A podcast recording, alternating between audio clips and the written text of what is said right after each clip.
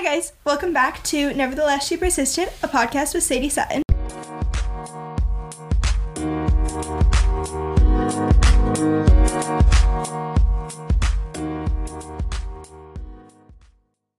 Today, I'm here with one of my best friends in the whole world, Maya.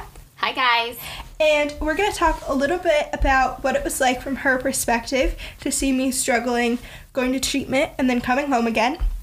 A little bit about her advice for listeners as far as dealing with everything mental health related, supporting people who are struggling, not taking on too much from other people, Totally. um, and all of that. So, yeah. So, let's get started. Your opinion, what did you observe when things started yeah. taking a downhill. Well, for context, we met each other in fifth grade. Um, if you've been following the series, I started to feel really depressed around seventh and eighth grade um, and left home around ninth grade. And we were in school together that whole time, but only really became super close right before high school started. yeah. Um, so, yeah, given that context, Yeah. So, as Sadie mentioned, like, I've known her since middle school, basically. And um, it was. Oh. Yeah. Um, I guess before. There, there was definitely a noticeable change from when I first met you to seventh or eighth grade when you first started dealing with depression and anxiety and all that. And I think, like, for me as an outsider at that point, I wasn't super close with you. So it wasn't something I felt like I could talk to you about or, like, you know, I could ask, like, oh, like, we could make small conversation and exchange pleasantries, but it wasn't like I felt like I could ask you how you were feeling or ask you if there was something I could do for you or stuff like that because it just didn't feel like we were on that level, if that made Yeah. sense. And I really wanted to be able to because I like. I, I noticed that there was a difference and I like really liked you as a person. It just didn't feel like we were close enough. what do you mean enough. when you say you noticed there was a difference? I think it was partly like less engagement when we were at school, not just in classes, but also like in social situations, like being more resigned, but also being like more self deprecating. Like I mm-hmm. noticed, especially in, I would say, especially in like end of seventh to beginning of eighth, like I remember just you, when you spoke, it, everything like was self-deprecating. Like you couldn't talk about yourself or talk about how you felt or talk about like what you were working on without it somehow being some like self-deprecating thing where it was clear that you didn't feel confident or like secure about it. Um, so when that started happening, it was like, you know, sometimes people do that for attention or people do it just because it's like a socially acceptable thing to mm-hmm. like, be Like that's self-deprecating. it's so weird how like now in our day in society, people you'll be in conversation and someone like, oh my god, I hate this, I want to kill myself. Yeah. Or like, oh my gosh, I hate myself so much, that was so Totally. embarrassing. So to some extent, in our day and age, that's pretty common to hear in conversation, but there's definitely a difference between people saying that because they hear other people say it and they think it's just normal, and people that are saying that because they genuinely believe it and they're just trying to somehow express the emotions they're feeling.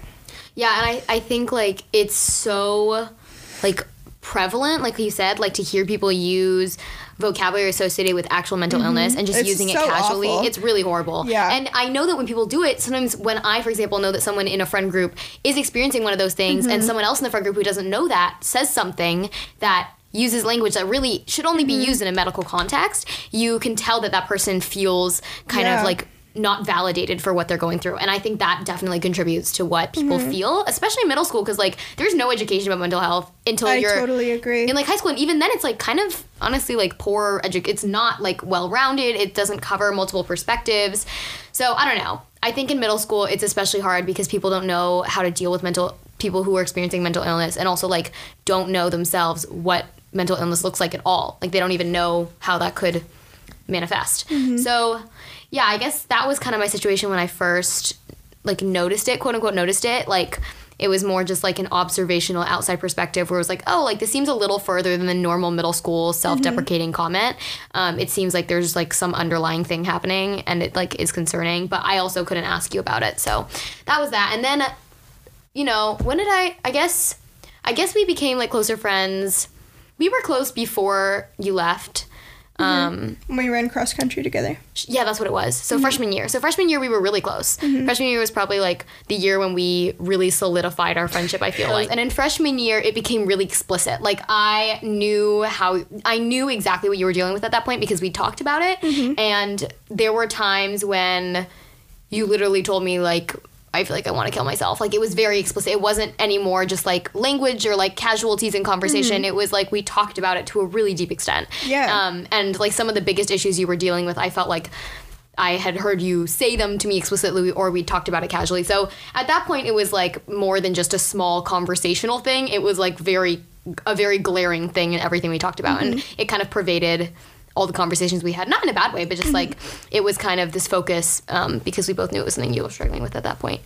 Um, so I guess as a friend at that point, the hard thing was like, how do I know when it's time to reach out to an adult, and how do I know when it's like Sadie's going through something, but like it'll be okay if that makes sense. Like this is just a one day thing, or is this like something that like I need to talk to someone about because it's and it was also a special situation because I know we've both dealt with many times Yeah. friends who are struggling and have plans to act on things and Yeah. they've never had any therapist intervention so you can just go to a counselor go to a teacher get them the help they need and things kind of go full circle I, That's at another aspect too. Yeah, we both Yeah. Mm-hmm. had friends. We both had sim- the same friends often who kind of we would be in situations where they're like, you know, actively having suicidal ideations or planning, and we're Mm-hmm. like, okay, like this is a situation where we have to do something.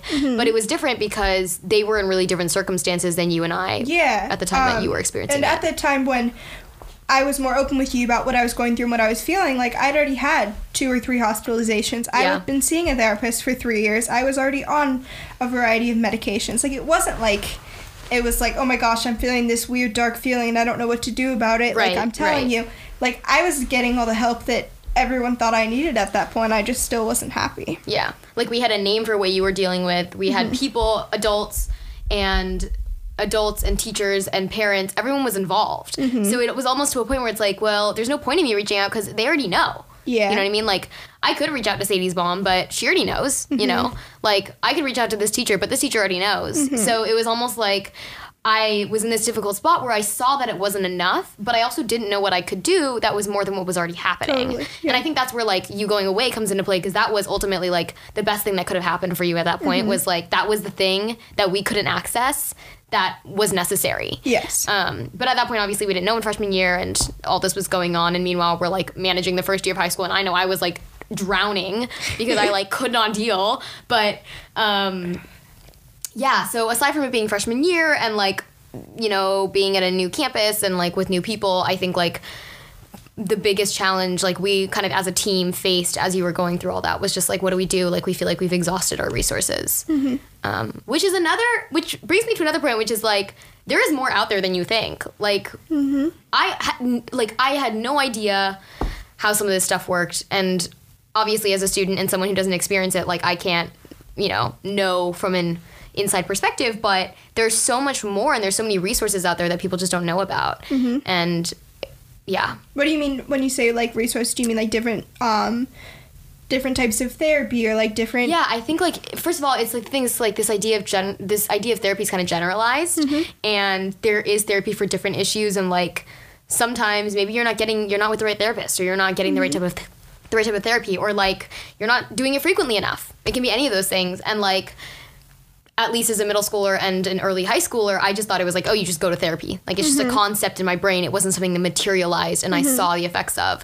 Um, but then when like you started trying different things and these different methods and like you know from different types of therapy to medication to going to boarding school, like all that, Yeah. um, it opens your to eyes. To give more context and go back about that, that initially I was just doing talk therapy with a marriage and family therapist. Then I went and did intensive outpatient program with a program that had aspects of DBT but was mainly mainly cognitive behavioral therapy. Um, and psychotherapy, and then it was medication management with a psychiatrist or inpatient treatment, which was all sorts of occupational therapy and talk therapy and DBT, everything. Um, and then what what it came after that and then deep more dbt therapy group dbt therapy group social anxiety therapy like all sorts of stuff and all different approaches um, which all have different pros and cons. And then leaving and going to an intensive residential dialectical behavioral therapy program and then a therapeutic boarding school which didn't really have one type of therapy they focused on but they had a relationship based model. So yeah there was definitely a big variety of things I tried, and it, and even just from therapist to therapist who do the same thing. They both practice DBT. That's what they preach. Their approaches can be so different. It's so varying in levels of effectiveness for different Yeah. people. Yeah.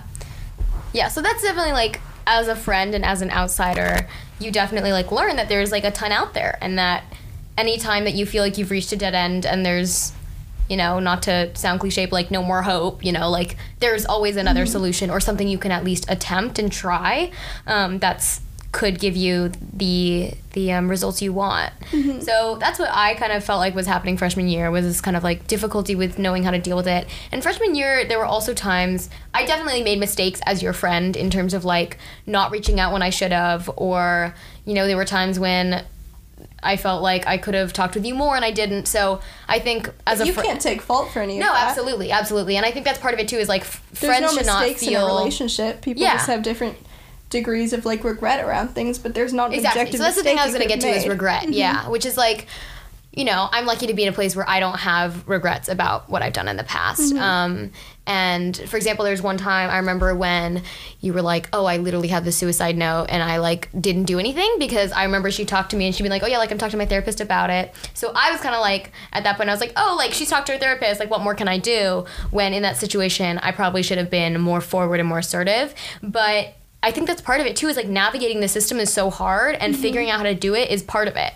So, I think that while some of those mistakes can be like problematic, I think that as a friend, it was necessary for me to figure out how best to navigate the resources I had, and mm-hmm. also how to do it in a way that was actually helpful to Sadie. Because sometimes it would be like I could do something, but that in the end might not be helpful to you. That could honestly harm you more than more than help. So mm-hmm. that's like always a challenge, always a always a struggle. But yeah.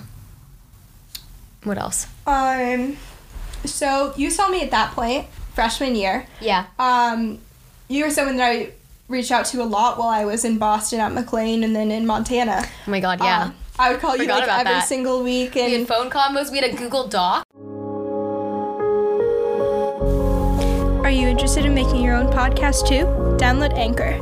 I released every episode of Nevertheless She Persisted through Anchor and I love it. It's free, you can edit and publish your episodes from anywhere, and they put my podcast on every listening platform like Apple Podcasts, Spotify, and Google. I definitely recommend it. They also have cool background musics, transition musics, and you can record sponsorships like this one. Be sure to check it out. It has everything you need for your podcast. Download the free Anchor app in the App Store or wherever you get your apps, or go to anchor.fm to get started. Again, that's anchor.fm.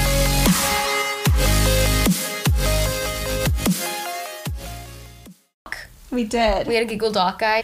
Um, so yeah, at McLean, I Maya was one of the people that I was okay to call because that was a very healthy friendship. Um, and so I would call her every week and talk to her, give her the update, complain about like I heard all about the weather, which of course we don't experience here in California because we have the same weather all year round. Mm-hmm. it's but very snowy, heard very about cold. Mm-hmm. snow, heard about brunches, heard about all sorts of activities. That was kind of fun. All your outings. Yeah.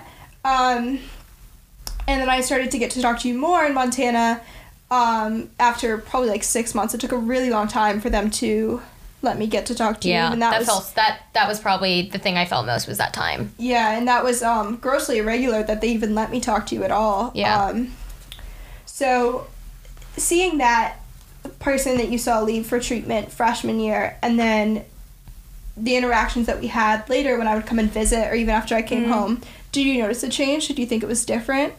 Yeah, I think the probably the biggest thing I noticed is like you were excited about things and it sounds so base and like oh like that doesn't mean anything, but like there was literally a point I remember when you didn't seem excited about anything about anything. Yeah. You would wake up and you would just we would talk but you wouldn't you weren't excited about anything. Mm-hmm. And it was like heartbreaking because it's like there's nothing I can do to make you feel like you want to wake up and do something the next day, mm-hmm. but at the same time I have to watch you sit here and like feel like there's nothing you can do and feel. I got really worried that we weren't recording. oh my god that would freak me out. Are you kidding me? 21 minutes of not recording? Yeah so i think that was like seeing you be excited about stuff being excited about going places and doing things and like you know snowboarding and like stuff where you were engaging your mind and your body and like you were excited to do it. Like you weren't forced to do it. You weren't like doing it because you like had to do it to seem normal or anything. It was just like you wanted to do it and you en- and enjoyed it. That was like probably the biggest thing. And then i guess i mean I think our conversations changed a lot after you came back. Our conversations before, um, I at least always felt like the check-in was super important and like we always had to talk about how you were feeling um, and it was like almost the core of what we talked about um, and when you came back it was almost like you you had the self awareness. Like we didn't have to talk about it. You just knew, and you were able to like you like if you were in a spot where you weren't feeling good, you knew what to do next. It wasn't like it didn't feel like we would just talk and not get anywhere. It was like you knew what you had to do next um, to kind of feel better or like you know maybe it was relax your mind or like take a nap or whatever. So that was like another thing. It's like a lot of the times before, I think we would talk a lot, and I, f- I would feel like we were getting somewhere, and then it would feel like you still felt the exact same way you did when we started the conversation. Which, of course, is you know it, that's just how it is when you have you know depression and anxiety. It's you can't just like snap out of it. You know, like you're in this spot and you can talk about everything, but it won't necessarily help. Um, so that was like that was hard. That was really hard. I think on both of us. Um, hard for me just because I felt like I didn't know what to do, and hard for you obviously for very clear reasons because you're the person going through. it. But it was like hard, yeah. And coming back, I think it wasn't like that. It just all of that that made it that any tension that there was because of that was gone. Like it was just so. If it so it felt so natural and it felt like you know, it just felt normal in a way that it hadn't before. Um, so as a friend with to someone who is struggling or who is going through that, um, obviously it's very important to not take on the struggles that they're going through. I feel like Yeah. there's a lot of, as we said, we both had other friends who were going through things. I know for me especially, um, I would take on their struggles and feel like I needed to manage it, Yeah. and their depression just fed mine. It just grew and grew and grew. Um, so it was very important to, it's very important to separate yourself. Um, oh, I don't remember where I was going with this. um, Yeah, like separate yourself. Like yeah. Um, how are you effectively? Do you think you were effectively able to do that? I think, yeah, I think to some extent, like I was. Yeah, like I had a support system of my own. So, for example, my mom was is was and is um, my main support system in that anytime I felt like I was struggling or didn't know what to do, I could go to her. And when it came to supporting Sadie, both as a friend and also just as someone dealing with depression, it was like if I felt like I didn't know what to do, I knew I had someone I could talk to about it. Um, who I knew would keep it confidential and who would give me honest feedback. Okay, anyways, so um, important to not internalize other people's feelings. What other advice do you have for listeners who are trying to support someone who is struggling with depression, anxiety, any of that? Um, number one is like don't be afraid to like ask for help because at least for me, like I was a stu- I was like a youngster. I was a young blooming youthful like teenager at the time. Original mental health supporter. yeah, at that time that I was um, friends with Sadie when we started being friends. So the important thing is to remember like this is not a it's not your burden, right? Like um Very important. and I think that also can become really problematic in friendships too. Is you if you begin to see this as a burden, then it be like if it becomes something that you feel is a burden, you won't want to spend time with this person anymore. And I the thought of that like terrified me, so I knew that like it was important at that time for me to prioritize our friendship over like anything else that was going on so that it wouldn't pervade and kind of like um you know infect everything that happened with between us as friends. Part of it is like knowing that it's okay to reach out for additional help from an adult and like not being afraid to do that and knowing that even if like I knew if I did it like Sadie might be mad at me now because she didn't want me to do that but I know that in the long term it's beneficial and that it's necessary and that I couldn't do it on my own. So that's part of it. And then the other part of it is having your own support system and you know making sure that you're not getting stressed out by this or staying up late or whatever it is um, because of it because then it a again it'll be harder to spend time with that person um, which is just not not ever worth it. And then also it becomes it could you know that burden could become too much on you. And so um, yeah part of not internalizing it is yeah is that. Sweet. Um, what do you wish you'd done differently?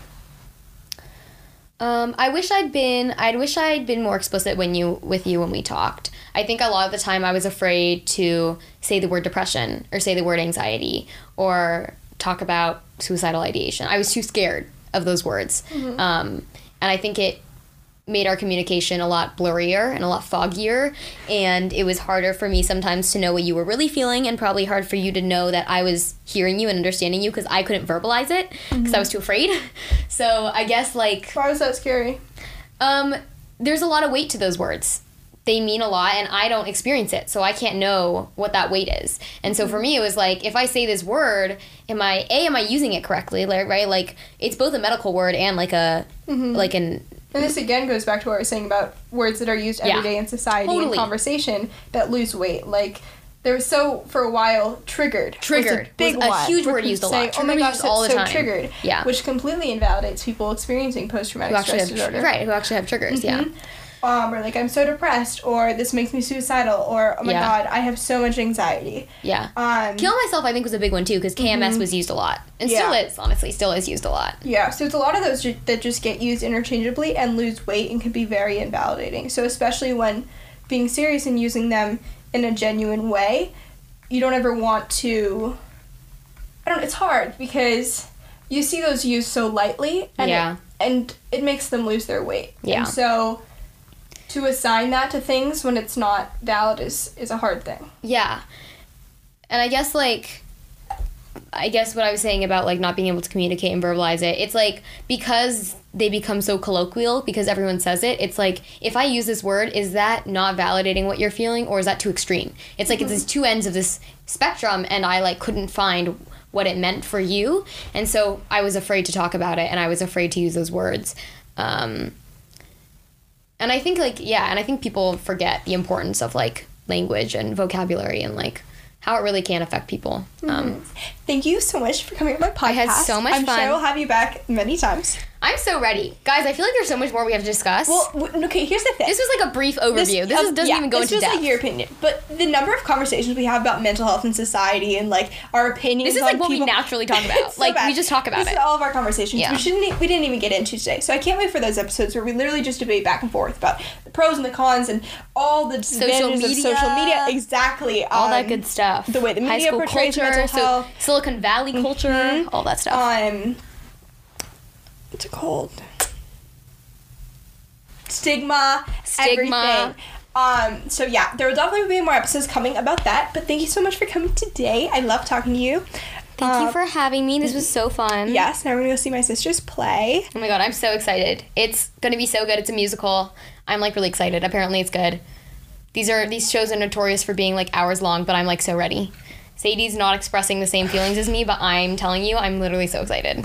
We have to like go now though, so thank you for listening be sure to follow the nevertheless she persisted podcast instagram at nevertheless with ss the twitter at she persisted underscore ss and the Facebook, Nevertheless She Persisted podcast with Sadie Sutton to stay updated on new episodes dropping, recordings, behind the scenes content, and all of that. Be sure to tune back in next week for another episode. Thanks for listening, and say P.S. Nevertheless She Persisted. P.S. wait, I'm not ready. I wasn't ready. I like Okay. zoned out. Okay, ready? And P.S. Nevertheless, she persisted. persisted.